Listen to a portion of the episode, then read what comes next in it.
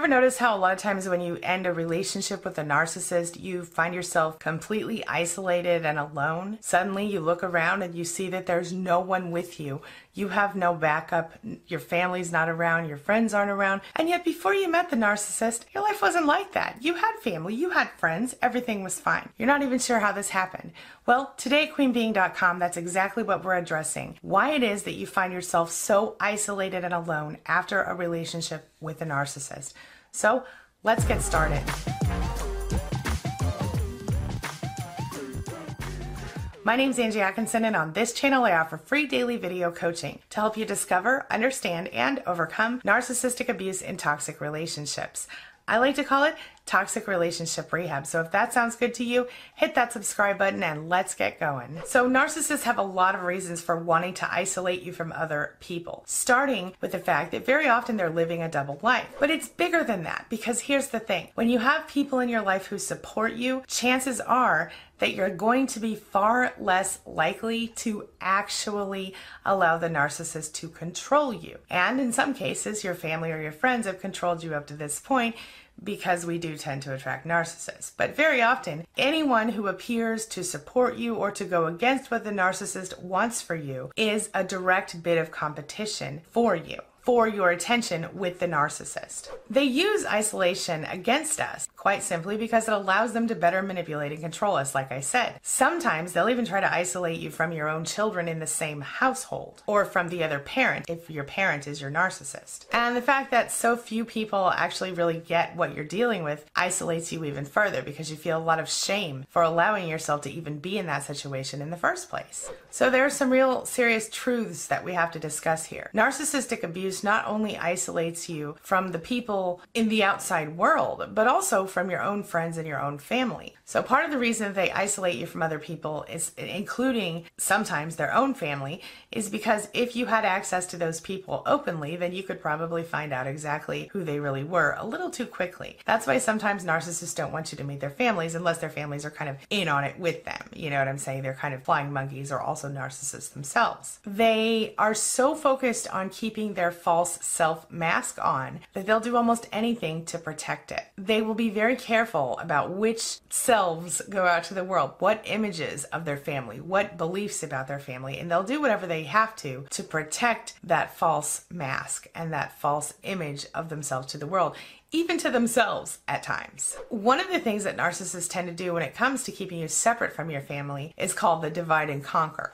Because the narcissist is so likely to just really ruthlessly pit family members against one another, which they do directly because of the fact that they want to control everybody, they will do things like treat one kid better than the other. We've talked before about the golden child and the scapegoat, for example. And while they're treating that child better, they'll target that other child. So that obviously puts those two children at odds, and they may never ever have a relationship as a result of that. They create this atmosphere in their houses and their homes where everybody's competing for his or her attention, the narcissist's attention, and their approval. And because of that, again, they're naturally pitted against one another. If they're always vying for approval, then they can prevent themselves from being attacked by the narcissist. But at the same time, what ends up happening is that if one gets approval and the other doesn't, then essentially they're sort of forced into this position to protect themselves, much like the Hunger Games. You know what I'm saying? Where it's me or you, it's you or me. And what are they going to do? They're going to choose themselves, especially as children. And that sort of attitude will continue with them throughout their lives very often. And then you end up with another narcissist. These attacks, they can take a lot of different forms. Like they can be narcissistic rage, they can be ridicule, they can be blame, teasing, any of that kind of stuff. In some cases, physical abuse. When it comes to the partner, the narcissist does things like criticize them, project their own negative qualities onto them, bullying them, violently exploding their emotional vomit all over them. And sadly, because of the fact that the partner does everything they can to try to keep the narcissist happy, a lot of times this means the narcissist ends up being enabled by the partner because they sort of have to support them in order to avoid being attacked.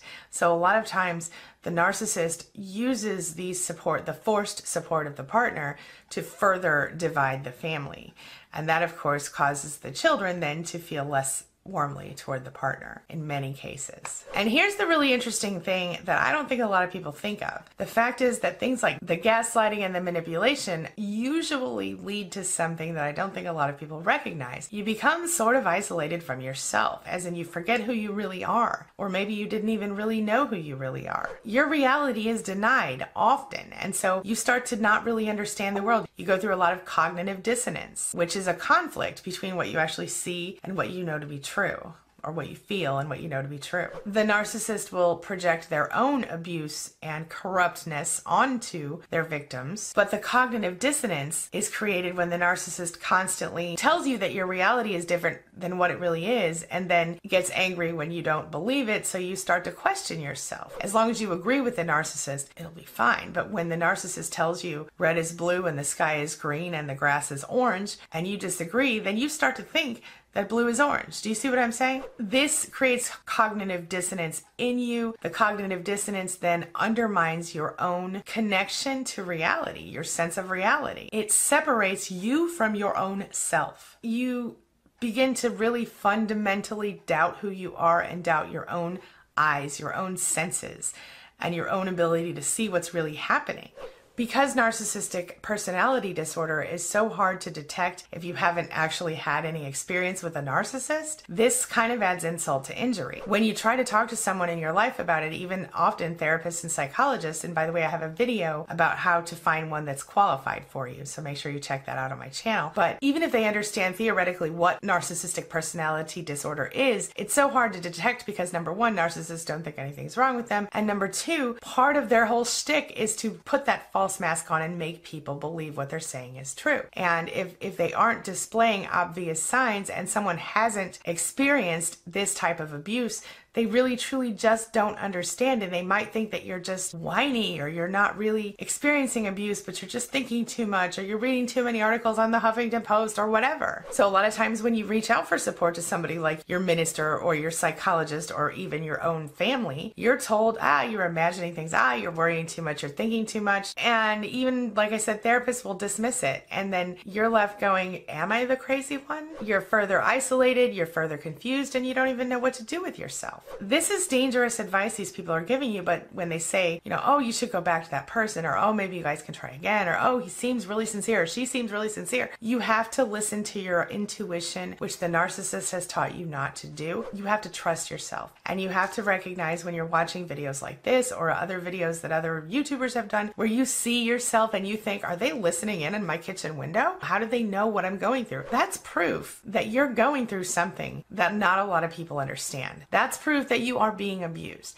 If someone makes your life worse, whether they're physically striking out at you or not, they're not someone you want in your life, regardless of what label you want to put on them. It's about someone being healthy for your life or toxic for your life. Does that make sense? So how are you supposed to find support when you you've been completely isolated? Well, there are a lot of different options. Obviously, you can like I said watch the video I did about how to find a good therapist. There are tons of online support groups, some in-person support groups. Me personally, I offer several options. You can join SPAN on Facebook just go to queenbeeing.com slash span. In about a week, I'll be opening up a new option for those of you who don't want to be on Facebook, so stay tuned for that. And you can come here in the mornings. I do live streams. We have an amazing community here. If you're interested in that, you can hit subscribe on this channel and hit the bell notification and or send a text that says Angie Live, all one word, to 33222 and I'll text you a few minutes before I go live each day. But if you have friends, even if they don't fully understand, friends who truly support you, sometimes they can listen and sometimes just having them listen is enough. But I truly think that having other survivors to talk with has made all the difference in the world for so many different people. I also offer coaching and a lot of other options. I've got a podcast hit up queenbeeing.com to get a full scale of what the options are if you're interested. The narcissist also has a way of isolating you from other things in your life, and we'll go into more detail about that tomorrow in our next video. All right. This brings me to the question of the day. And the question of the day is Have you had a narcissist isolate you from friends and family in order to manipulate and control you better? Or why do you think that happened? Have you been isolated from other people by a narcissist? Or is this part of the experience that you didn't have?